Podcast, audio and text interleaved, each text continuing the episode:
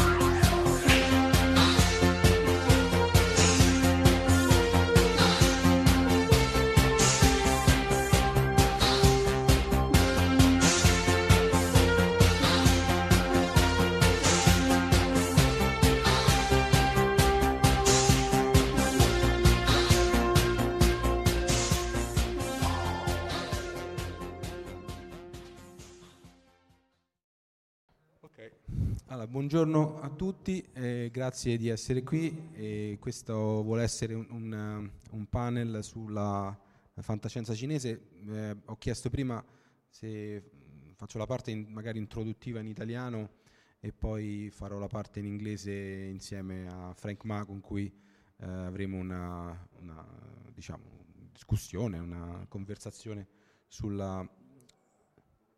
Sì sulla sua attività eh, di fondatore e presidente della, eh, della, Fondazione per la crescita della fantascienza di Shenzhen. Eh, dunque, allora, eh, molti di voi avranno intercettato questo fenomeno della fantascienza cinese che è sempre più eh, visibile e consistente a livello globale e anche in ma perché fa così? So io che fa sbalza lui che fa tu che fa casino okay. e anche in Italia si sta oh, apposta allora giusto? Non reagisci. Va bene. E anche in Italia si stanno pubblicando sempre più uh, libri uh, in parte diciamo Uh, legati al successo di, di Liu Cixin del problema dei tre corpi e in parte grazie diciamo, anche alla, alla, al lavoro di scouting e di costruzione di, di alcuni progetti su, su, future fiction e su robot che anche ha pubblicato alcuni racconti di, um, di Hao Jinfang per esempio e di, e di, Ken Liu che vabbè poi ne parleremo magari un po' meglio. Allora, di fatto, eh, vabbè, questo lo salto perché tanto sapete già non era questa l'idea. Ma questa era, ma quella Cina, era questa? Vabbè, allora mi sono sbagliato io, vabbè. No, è che ho fatto casino io, no, è quella, ma c'è prima tutta la parte di, di grafica che salto. Ma perché c'è tutta sta... Vabbè. Allora, colpa mia, colpa mia, colpa mia. Colpa mia. No, è quella... No, ci arriviamo, ci arriviamo. Ah, ah stai bloccato. Dai, dai, dai. Vai, vai. Posso andare avanti? Ecco. Ok. Ok, eccola qua. So, eh, allora, ehm, li, li, quello che sta succedendo in Cina in questo momento è che dopo ah, alcuni anni di alti e bassi, ovviamente la, la, rivoluzione culturale, quello che è successo dopo, eh, la fantascienza ha sempre avuto dei momenti di grande espansione e di, eh, di, di rallentamenti eh, dovuti al fatto che eh, la narrativa di speculazione, la narrativa fantascientifica è stata percepita in vari, modi. In un primo momento è stata supportata perché serviva un approccio di tipo divulgativo, di promozione delle innovazioni tecnologiche, di, di diffusione uh, di quello che stava avvenendo magari nel resto del mondo uh, a livello tecnologico, anche in Cina. Per cui anche sulla spinta di un approccio di tipo diciamo, simil sovietico, per cui la fantascienza veniva utilizzata come eh, elemento eh, di, ehm, di eh, educazione, alfabetizzazione del, alle nuove generazioni di quelli che potevano essere gli sviluppi tecnologici, eh, in, in, seguito invece l'elemento di contaminazione, di inquinamento culturale che eh, la fantascienza portava, essendo tradotta soprattutto dall'inglese, eh, quindi anche fantascienza americana e francese, ha, ha, ha, subito poi un rallentamento, no? perché la fantascienza, gli scrittori di fantascienza sono stati tacciati di in qualche modo inquinare quella che è la purezza della, del, del, pensiero filosofico e del pensiero eh, politico e narrativo e tutto quanto quello che concerne l'idea di, uh, di, di, di cultura cinese.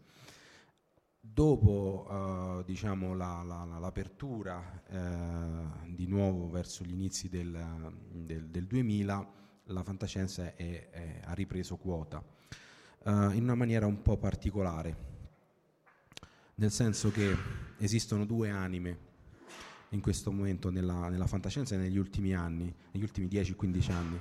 Una fantascienza, diciamo, chiamiamola filogovernativa, anche se il termine è un pochino forte, cioè comunque una fantascienza che uh, ricalca un po' gli stilemi della fantascienza classica americana, quindi un sostanziale ottimismo, un sostanziale positivismo, una sostanziale visione costruttiva, entusiastica, legata alla propulsività dell'economia e della, e della, crescita e dello sviluppo cinese, che ha comunque affrancato circa 80 milioni di, di anche di più, 200 milioni di poveri nel, nel corso di, di, pochissimi anni.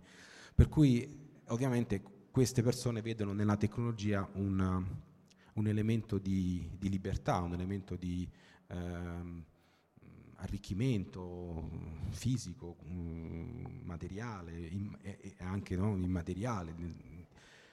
Ora, accanto a questa, negli ultimi anni c'è stato anche un tipo di fantascienza che invece guarda con sospetto a questo sviluppo. E quindi se da una parte abbiamo un, un autore come, come Liu Cixin che rappresenta al massimo questo tipo di eh, fantascienza positiva, fantascienza tradizionale.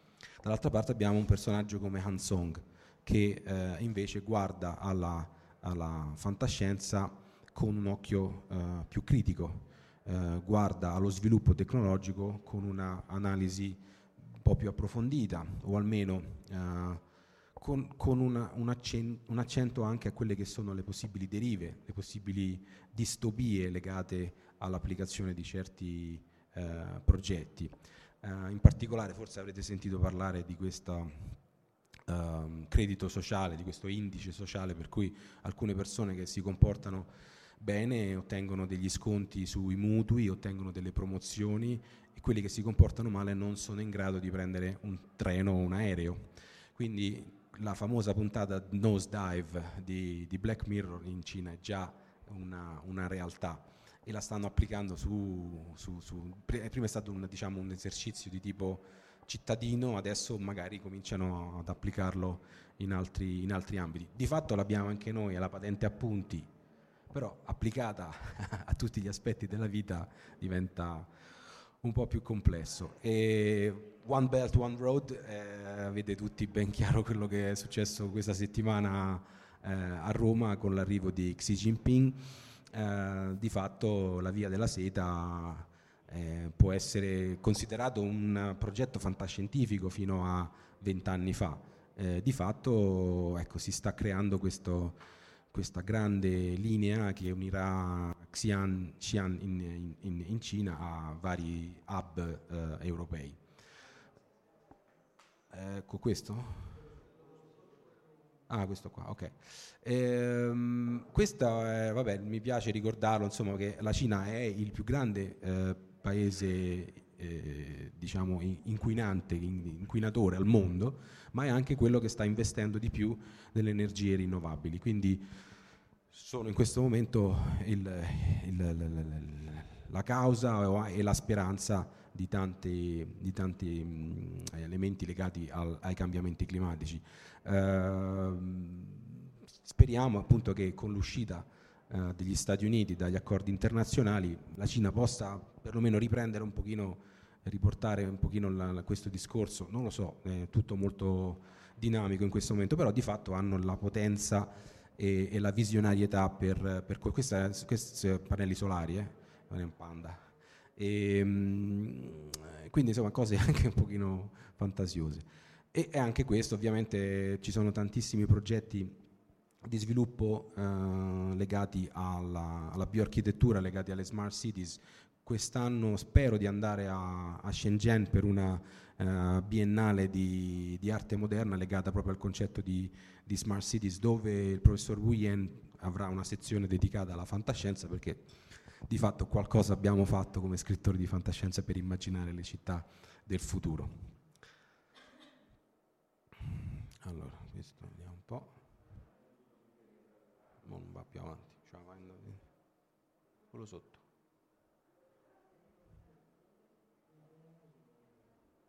Ok.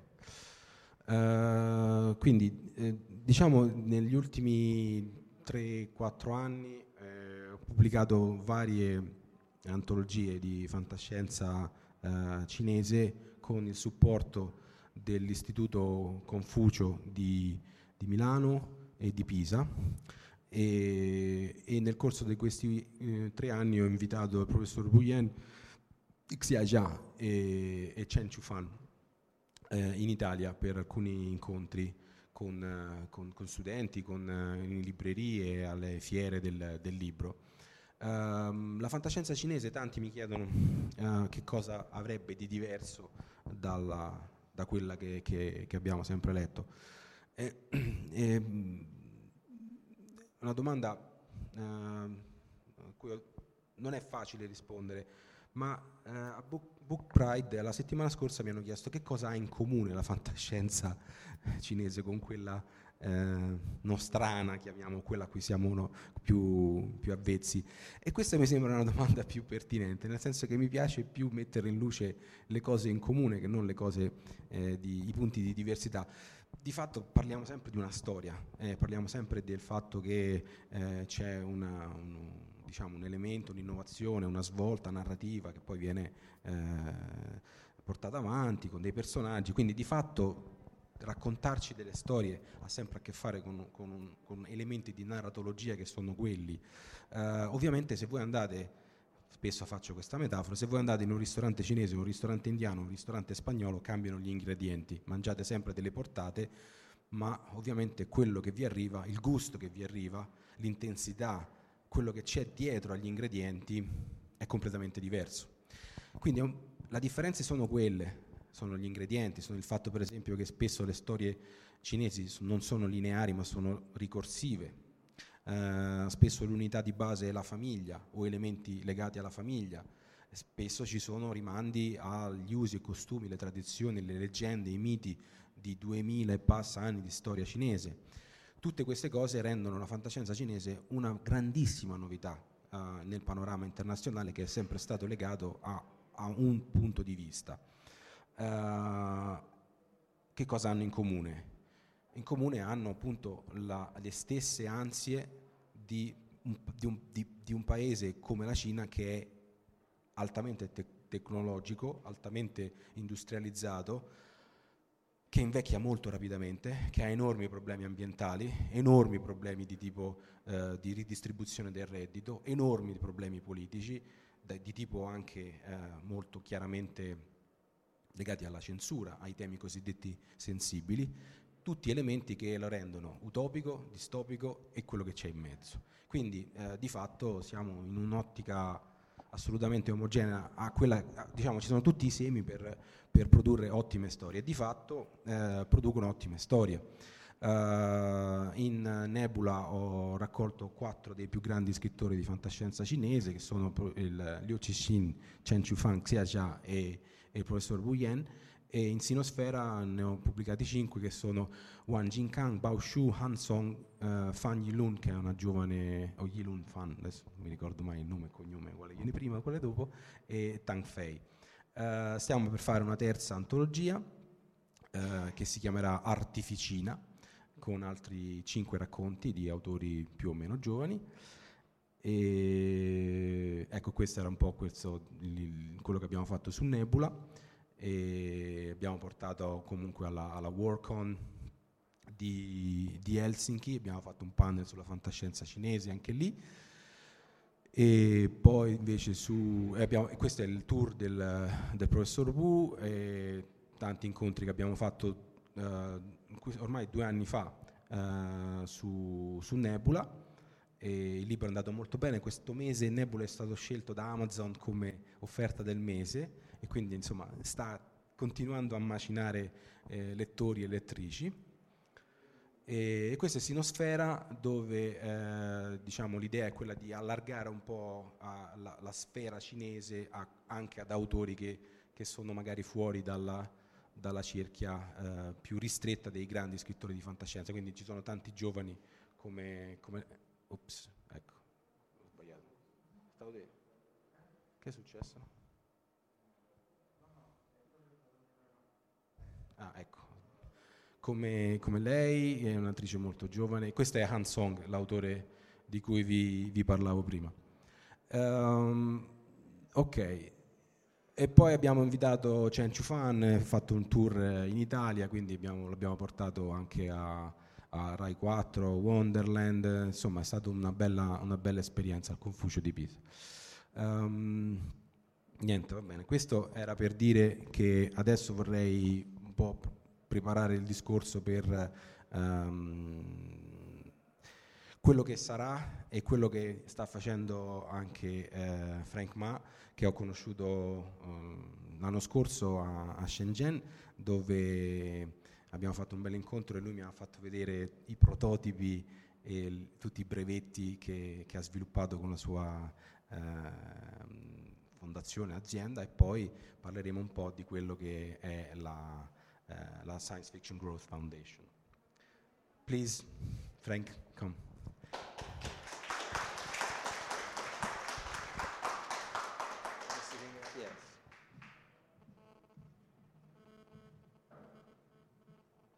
So uh, this is yours, okay? Okay. It's so. I, um, please, very very glad that you're here, and um, I've prepared some questions. But first of all, um, I put these. Okay. Um, first of all, I wanted to thank you to thank you. to be here.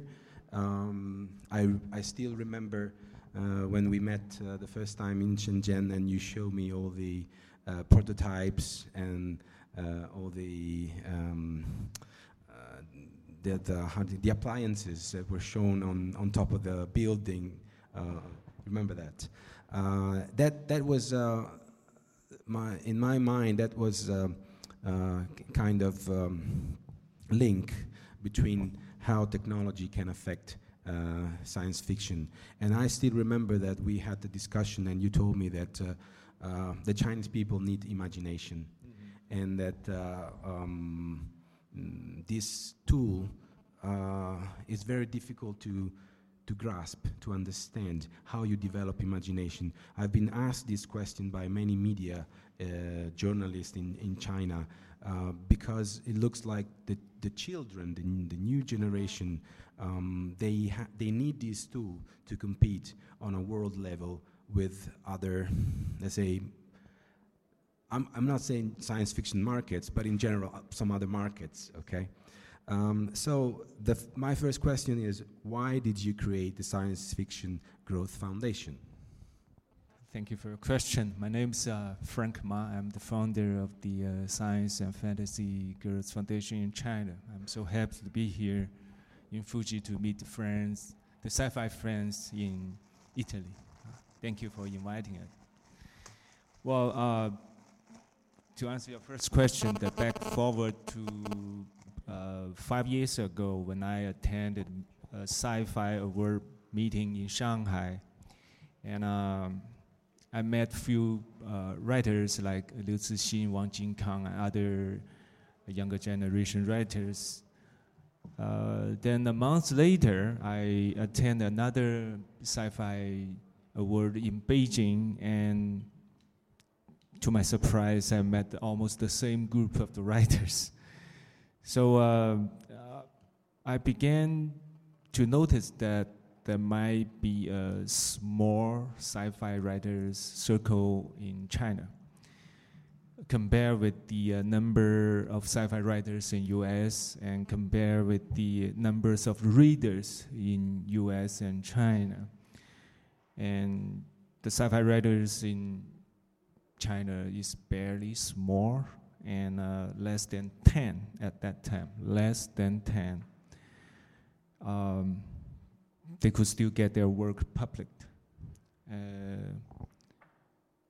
so only a handful of writers still uh, uh, was uh, active in the circle, and most of them are part-time writers uh, because they couldn't get, get higher pay than other kind of writers in China. Well, and the worst situation was less and less younger writers would like to write sci-fi books. It seems a, a business problem, but uh, no money and nobody want to write. But I thought it will trigger another uh, social problem that our, ge- our next generation will be reading less sci-fi books and losing imagination. That's the problem. Uh, meanwhile, it's not a responsibility for local government or school or even publishing company or movie company. Uh, there must be something that I can do for the future. So starting from that time, I try to find a solution to that problem. It's not a personal one. It's not a uh, industrial one. It's a social one. So I always said the a social question, a social problem needs to be fixed by uh, social resources. So on the March of the 2015, I, me and other co-founders like Zhang Ran, the sci-fi writers and IT engineering, VC investors and journalists and some social works. Uh, we, we both are sci-fi fans and came together to form the first and the only nonprofit foundations in China that supported the um, uh, industry of sci-fi. But to my surprise, the first donation was come from uh, the local government agency. so, so there's no way to to escape that, right? So it looks like the the, the interest in the um, the interest in in science fiction from the government is very strong. Uh, when I was at the uh, convention last year in, uh, uh sorry, in, oh, this was for year. The, when I was in the convention in, uh, last year in Chengdu, um, I've seen really a big thing. and the organization, the guy there told me, yeah, we went to ask some money to the local government, and we needed two hundred thousand uh, dollars, but uh, the local government said, "Let's make four hundred because this is important."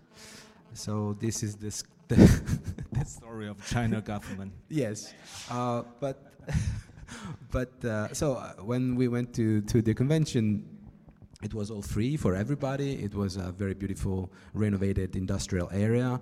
There were like dancers and singers and special effects and and traditional dances and.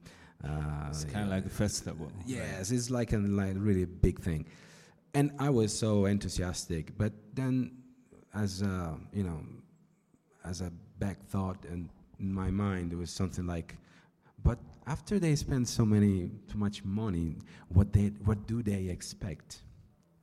what do they want back from science fiction writers? You know, we are just writing. We're not really changing the future directly. Um, and um, so this started to, you know, be like a little, little uh, uh, thought uh, that we are not really looking at uh, when you receive a gift from somebody, no, is it really a gift or there is something behind it? And then when I talked to Chen Qiufan uh, last year, he said, yes, that's true because also this money can come very easily and easily can go away. Uh, so we have to take it as soon as it, it, comes in our hands and do the best we, we can with this money. Um, so uh, it's a tricky, you know, it's a bit tricky. Uh, but uh, so far so good. I mean, the the support. Uh, I I personally receive found funding from from from Hanban, from the Ministry of Culture, not directly but indirectly from the Confucio Institute, which is the the the the, the, institutes in Italy and in the rest of the world that promote Chinese culture. Um, so I don't want I don't want to go into the into that, but I want to ask you, what do you do to support and and, and help uh, science fiction writers and publishers? Uh, well, actually, we did very uh, simple things. We help them through the annual uh, Morningstar Champion. From the writer side, we sponsor money to the writers that they have to finish the writings on time, but they don't have to worry about the living expenses when writing a book. but of course, we have a professional community of judges, including Liu Cixin, Wang Jinkang. They read their books, and uh, they read their works or just uh, summaries to see whether this guy that we, we're going to sponsor had the right, the right person to be good and talents to, you know, have, have to be a good writers in the future. And to the publisher side, we deliver uh, good sci-fi works to them so that they can deliver more sci-fi books in the market. And they don't have to buy the copyright from other countries, you know. and that means it can save some costs. and you know, meanwhile supporting the uh, local writers. Um, for the past four years, we've sponsored over 1 million RMB to over 60 writers and artists, and 18 books got published. Well, that's uh, for me personally, and I think for most of the people here, that's really science fiction. that's really something unheard of in this land. Yeah, I know. uh, it's um, I, have I've met many many people, all all from the the, the science fiction field, uh, whether they're mm, more related to the government, like Science Fiction World, where you know that is the only magazine uh, that is owned by the, the, the Communist Party. So they they right. they really are. But we are not. You're not. That's yeah. why I'm. Th this is the the important development is the growth of private funded projects. Uh, so not just from the state, but also from from business angels, private yeah, investors, right, right. Uh, yeah. capital venture. This looks very strange, I know, but uh, the the the path is clear. The path is that and you know it's not just science fiction it's much more than that but is uh, china wants to move from being an importer of ideas to be an exporter of ideas. I want to move from being an importer of um, for, from be, being an exporter of hard power to be an exporter of soft power. And with, and with soft power i mean stories storytelling culture right?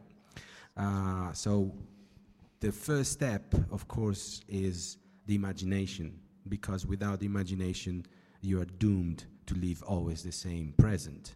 Imagination is the tool that creates something new. And um,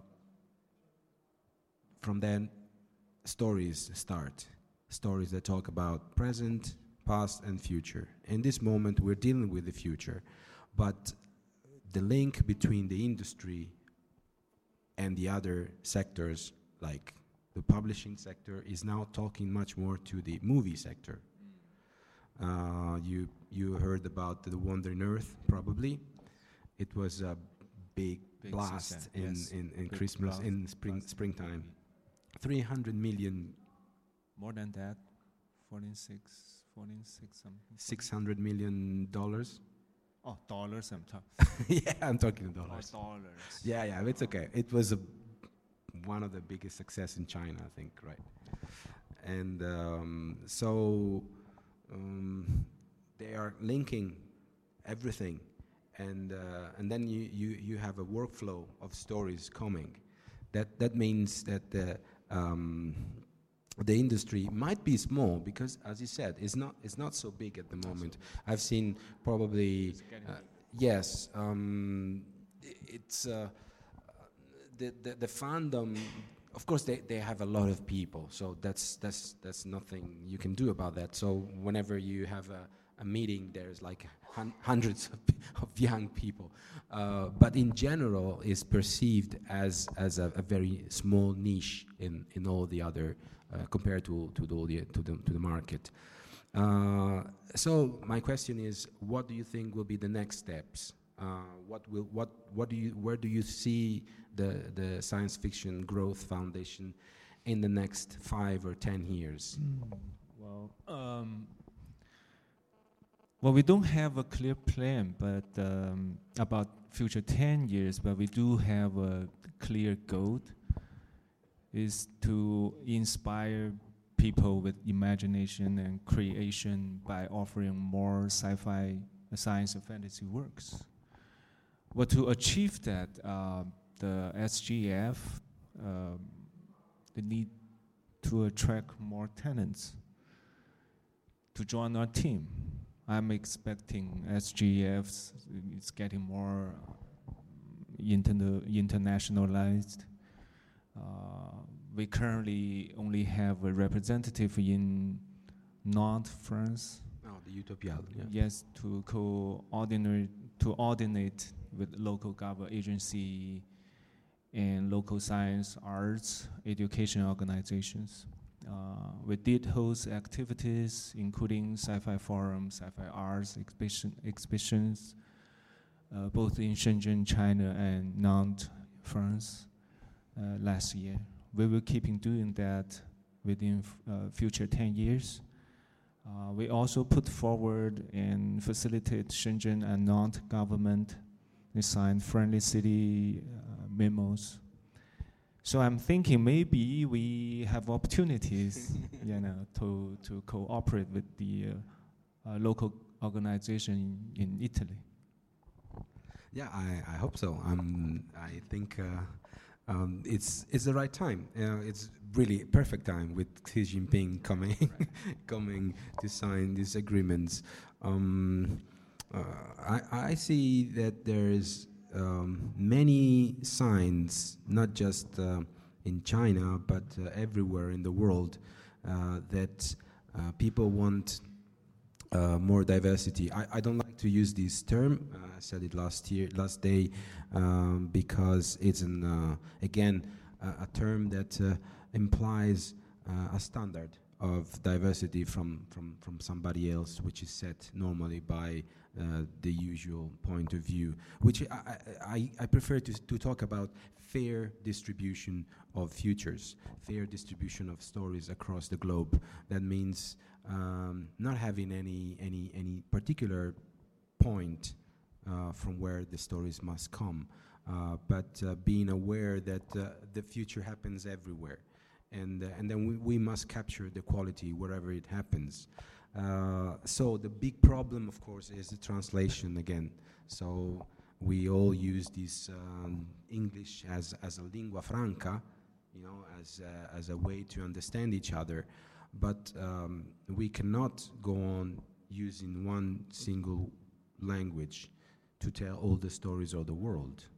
So I am personally in investing all my life and almost all my money in in, pr- in, in translation um, because there's a big loss in diversity every time we lose a language, every time we lose a culture, and um, especially in this time where finally somebody is realizing that biodiversity, climate change, it is an issue.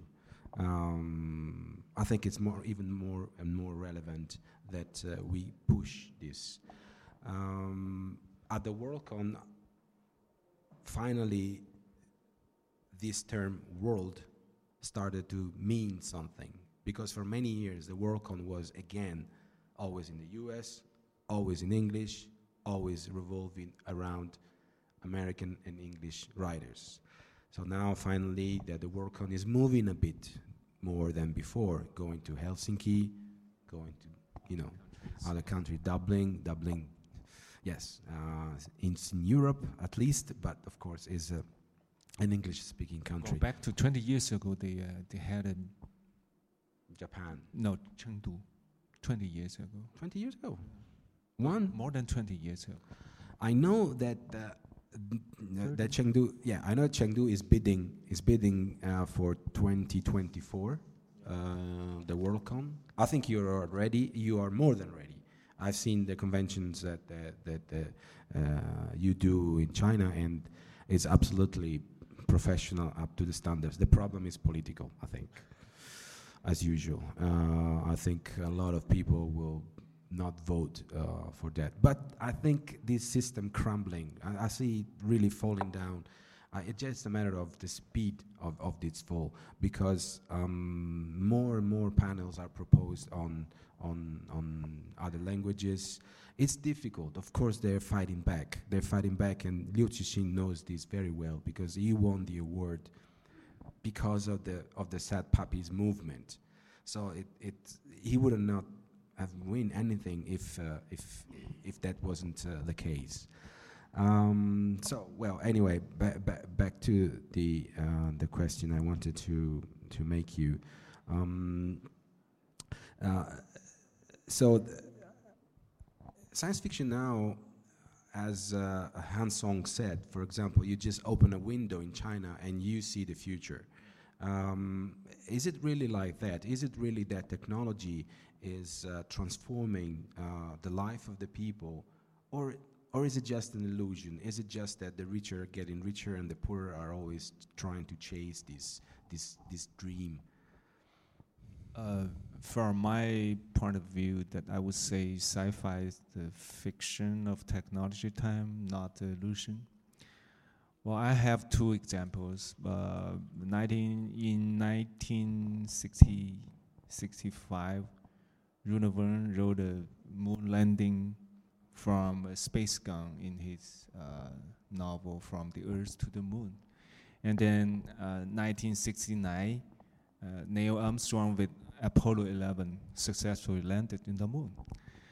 And the second, uh, the second example is uh, in 1968, 2001, A Space Odyssey, the classic sci-fi movie released then the following 50 years, 50 years now, the science fiction scenes in the movie were made into reality one by one, including man landing, space station, uh, voice print recognition, video call, table PC, and AI chess player. Right.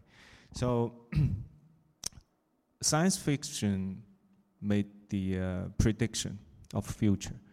Or we can say, or scientists or engineering uh, encouraged by the idea of sci-fi. Uh, the human's ability of uh, imagination and creation can make us go further in the universe. Uh, I've worked for for IT company. I see a very interesting relationship between imagination and creation that is imagine first and then something finally be created. That seems a natural law. A natural law. A natural law which uh, now uh, is enhanced, augmented by the artificial uh, means that, that we have. So I'm, I'm always uh, asking myself um, where do the nature ends and our artificial desire, our artificial um, tools, our uh, artificial essence starts. Because now um, this is a, is a, is a dualist, a dual relationship, and um, we cannot do one without the other. Uh, so um, I'm more interested in this kind of, uh, of, of, scenarios. This is what I, I really uh, interested about. Uh, but yeah, this is off the records. Okay, off the. Are you going to talk about politics? well, no, but uh, I, I, just wanted to say. I just wanted to say um, because you know the, the science fiction I, I I prefer anyway. The one that we really really remember is the science fiction that uh, uh, changes the perception of reality, and. Um, sometimes it gets political, you know, sometimes it gets political. But it doesn't have to be um, something related to a country or not. I'm just saying, what, what would you think that would be problems related to the use of, uh, of this technology? Let's say CRISPR-Cas9. I was in Shenzhen and the guy was there. he just uh, made this, but it doesn't have to be Shenzhen. This this will could happen everywhere.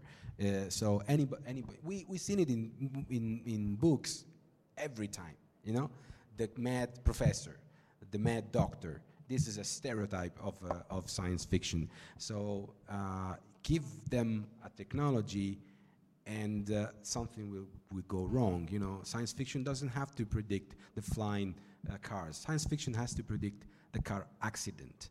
Uh, uh these these kind of things when when things go wrong. So what things could go wrong for you?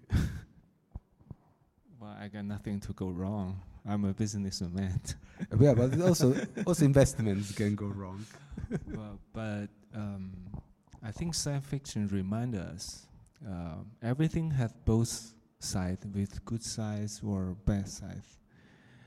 It reminds people that we need to open our eyes, open our mind to uh, think about our future more than just think about your own self, your own country. Okay, this uh, about my country made me think about uh, something that I've uh, seen in China that is very much like in Italy, at least uh, some things. Um, the the family, uh, the family is still a very important thing in uh, in in China. Yeah. I've seen many stories revolving about. Um, human relationship, our technology, especially in Xia Jia and her, her science fiction that is called porridge science fiction, which is very soft, very mild, uh, very um, contaminated with, uh, with romance, uh, with human relationship, family ties, these kind of things. Um, so this is like, is it true? I mean, because I've also seen a, a, a big presence of women in in Happy, I'm very glad about that. I, I do think we, we need more female voices, many, many more. Is it true? Is it true? Is it, is it a trend? Is it? Uh I think it is a trend. It, it is true, but it's also it is trend that the female is going to be more important than the past time. Yeah, yesterday we talked about this also with uh, uh, uh, other guests, uh, saying that uh, the development of a country is given by by the by the condition of of the female, and I totally agree with that.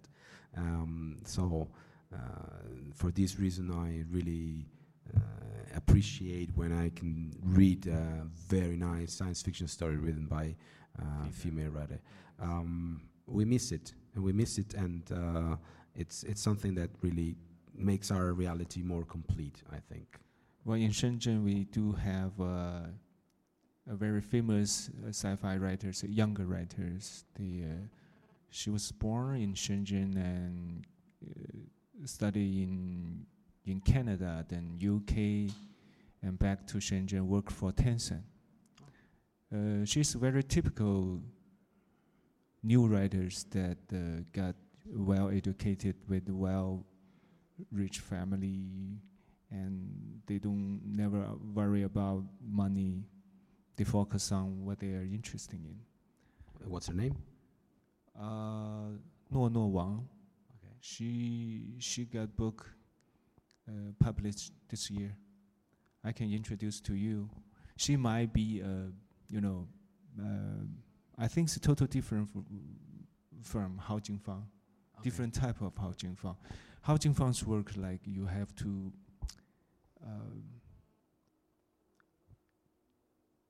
Hao Jingfang's work is more related to social kind of things, but uh, No No one's works is more about internal himself.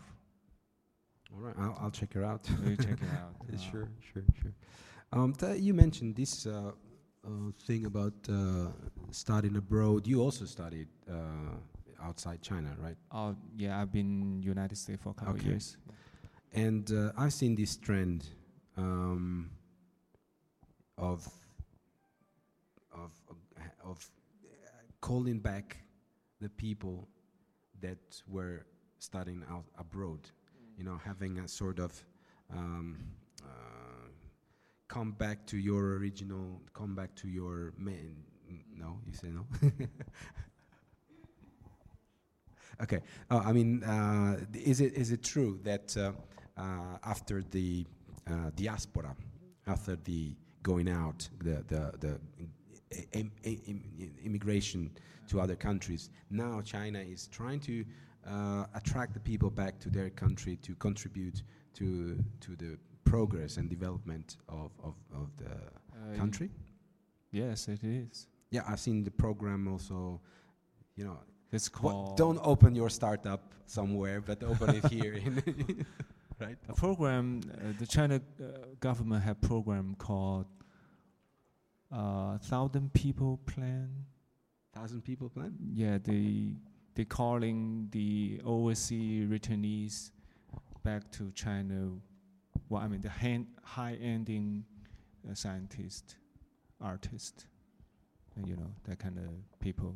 Okay. One hun- one thousand a year. That's called thousand people, a thousand tenants pan, uh, plan. Ah, so okay, so it's a is a fixed number or It's it's fi- just Almost fixed number. almost fixed number. Okay.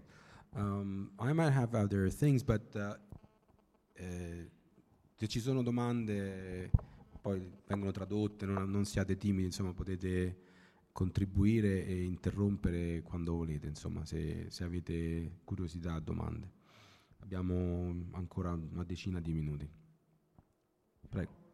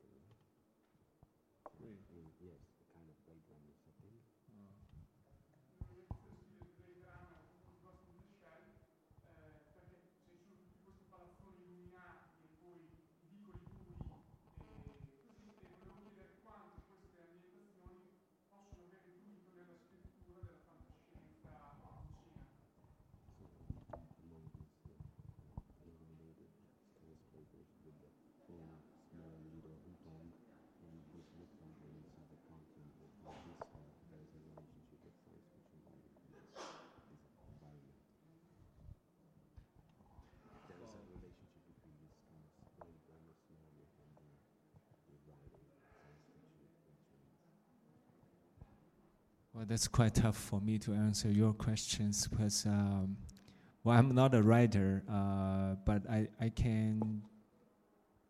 Well, in China, we do have some, you know, uh, scenarios that really related to sci-fi, science fictions. Um, well, I've been Changsha for for a couple times. I never seen that place. oh, so I don't know. Sorry, But I, I can add that uh, as a science fiction writer, it's, it's really striking these uh, um, differences, this contradiction.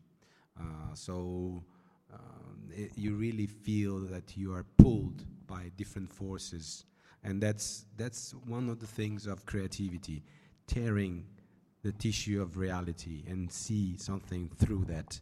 So that is really something that opens up some doors uh, because your perceptions are, are, are, extreme. You see the old uh, rusty bike, uh, or you see an electric uh, motorbike. Uh, I've seen an electric motorbike with a wired. The, the, the, the, the motorbike was on the street. Then there was the window and then there was the, the wire going into the house, and it was plugged into, into the, the house. it was so cool. So I've made a picture because you know the guy had the plug in his house, and it was out of the window and down the stairs, and then plugged into the motorbike, electric. plug and play, you know. Uh, but that's really something we don't we, we, we don't have. Uh, we don't we don't have many electric um, uh, motorcycle. That was I was also touched by that because here we have many many motorbikes. But if you go into China, probably 10 years ago, uh, and I, I, was I was in Vietnam 15 years ago, and there was a huge number of of uh, uh, polluting motorbikes. Now all these motorbikes are gone, mm. all silent. No, you see the, but they're all silent. They don't make one noise, nothing, and and they're all electric. Yeah. So you S- same happening in Shenzhen too. Yeah, but here not. And I was like, when we change our motorbikes, you gotta in Italy. I mean, ask your government to put yeah, more I money. I don't get an answer though. That I don't get an answer. Well, I think the part uh, that the the part reason that I couldn't answer the that person's question is that I didn't live in Changsha because Shenzhen is very special city in China that uh, everything is pretty new and modernized. So that kind of old things we never but in Beijing, in Beijing, you see the Hutong, the little, yeah, the little streets, and then you, you, see the skyscraper right, hovering, right. and the, with the, the the crazy thing is when you you think you've seen skyscraper with illumination with lights, but there they don't have lights; they have movies huge thing moving, mo- like Christmas tree with all pictures and dynamics and commercials and advertisements. You see the, the classic cyberpunk um, atmosphere. So it's there. It's already there. It's uh, Blade Runner 2049 already there. Uh, sono alt- altre domande? Uh, no, ok, Gene.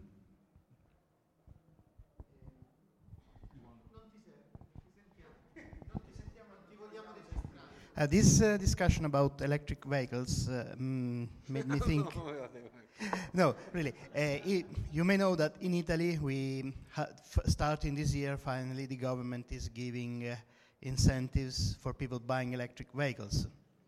And uh, some other politicians are saying, no, this is wrong because we are um, not helping the local car industry because the local car makers don't do electric cars. We will only help, uh, and they, they will move their production to China if we the, if we um, give incentives to the to electric technology. And of course, they don't know that China has mm, even uh, more impressive policies for uh, increasing the number of electric vehicles. Uh, apart from this joke, what I wanted to ask was, did the Chinese science fiction community help uh, the government in seeing the problems of the future and make policies such as this one, such as increasing electric vehicles? Thank you. Well, thank you for your questions. I'm kind of nervous because I don't think this question could be answered by by a person like me. well, but I do can answer your question. Is uh, in China, sci-fi writers might not have channels to talk with government that you, you can affecting the government uh, policy. Uh, the policy that you mentioned ab above should be, you know, um, made it by the governors or local uh, agency, local government agency, the officer or the uh, outsourcing part of the uh, policy that have professional guys to answer the, the question, not sci-fi writers. But sci-fi writers do remind us. Yeah, but I, I can tell you that uh, um, maybe not at a, such a high level of being policymakers, of course, or policy consultants, but they are asked things. Chen Qiufan told me that he's is being asked many things by many different kind of people. Um, they are giving science fiction writers a kind of prophet um, um, dress, you know. And um, I don't know if it's good or bad, but they are doing this. They think that this lack of vision of the future must be fulfilled by somebody. And who's better than that than somebody that is always with his head and his you know heart in the future I don't know if it's the right thing to do, but uh, they are doing it. Well, big companies like uh, Microsoft or in China, we uh, we have big company. Wanda. Not Wanda. Yeah. Tencent, the IT company Tencent, they hire some of the uh, sci-fi writers to do some works with the the IT department to see what is the technology go technology goals for the future.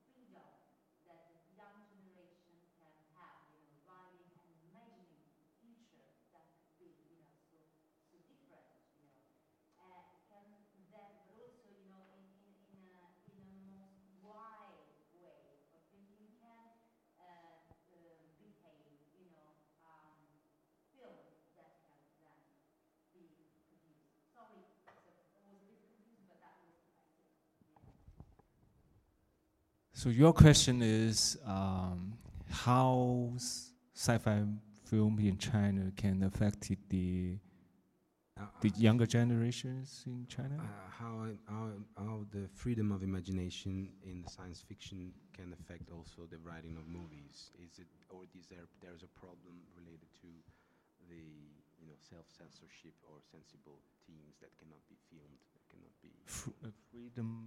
Yeah, in producing films, is there's a limit of this. uh, Well, it's also lim- uh, it's very strict limited in China. For uh, if you, for say, if you want to um, be more freedom, well, that's that's kind of tough. Is it- Yeah, it's uh, trying to say that um, th- there are issues, of course, but I, I, would say that uh, the biggest the investment, the stricter the the uh, is the imagination you can apply, and that doesn't belong. That doesn't apply to China. It is applied to also to any other.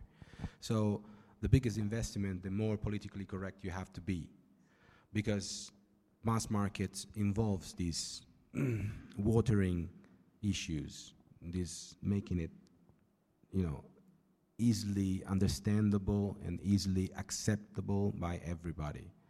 So the box office is about that. Another thing is independent movies or independent industry or independent um, productions. Uh, they're the, in everywhere. So I- I, think it, it is not related to China. It is related to the industry. Uh, the the level of your imagination is strictly related to the level of, of, of how many people you want to impact. I think, and it's uh, it's it's uh, it, it's difficult. Of course, it, it, there is still an issue. Okay, but uh, um, some think about um, Ultimo Tango a Parigi, right? It created such a scandal, but then it took a lot of time to be accepted by everybody. Mm, it's oh, please, uh, you, you can.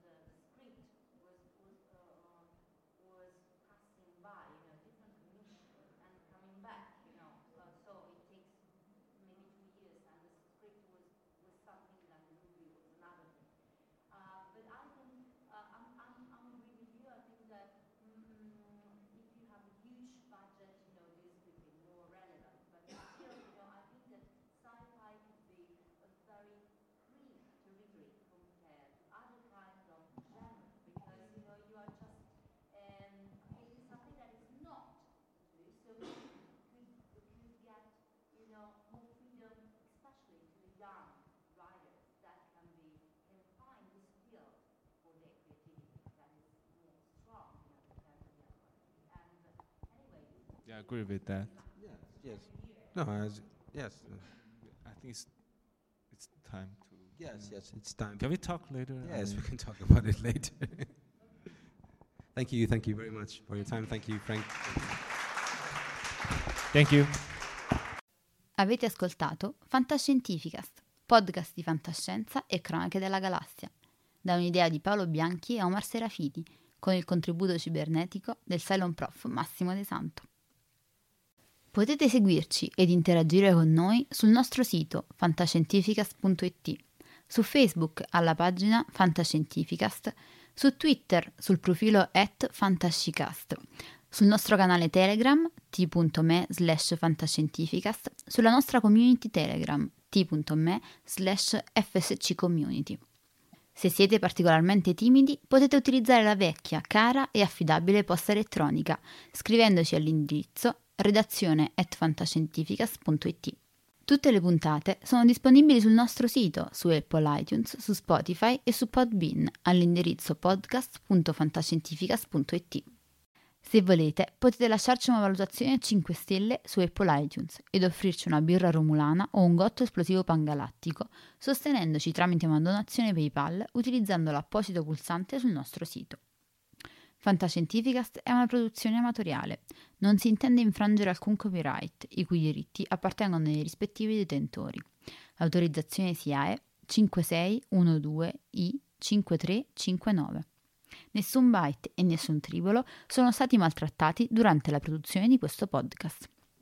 Alexa 4 e l'equipaggio di Fantascientificast vi augurano lunga vita e prosperità e vi danno appuntamento alla prossima puntata lungo la rotta di Kessel.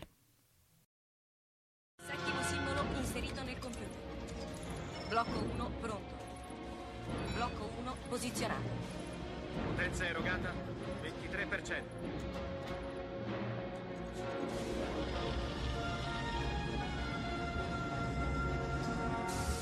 Così, Blocco 2 è pronto. attivato.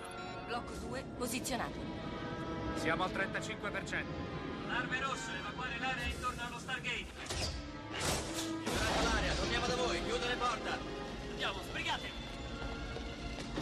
C'era quello sotto la grande pietra. Sì. Mio padre lo trovò nel 1928. È fatto di un minerale che non si trova sulla Terra. Blocco 5 posizionato. 75%. Blocco 6 pronto. Blocco 6 posizionato. Non eravamo mai riusciti ad andare oltre nella sequenza.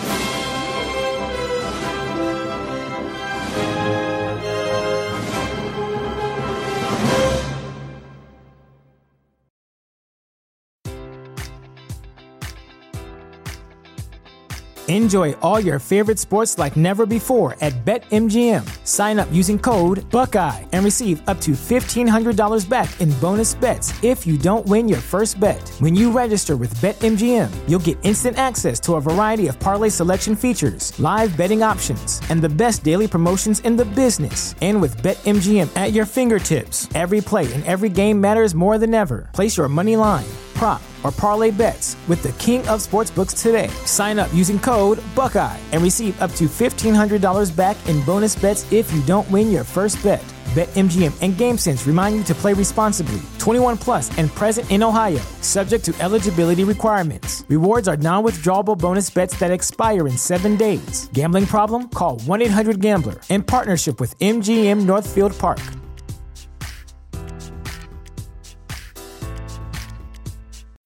When you need mealtime inspiration, it's worth shopping Kroger, where you'll find over 30,000 mouthwatering choices that excite your inner foodie. And no matter what tasty choice you make, you'll enjoy our everyday low prices, plus extra ways to save, like digital coupons worth over $600 each week. You can also save up to $1 off per gallon at the pump with fuel points. More savings and more inspiring flavors make shopping Kroger worth it every time. Kroger, fresh for everyone. Fuel restrictions apply.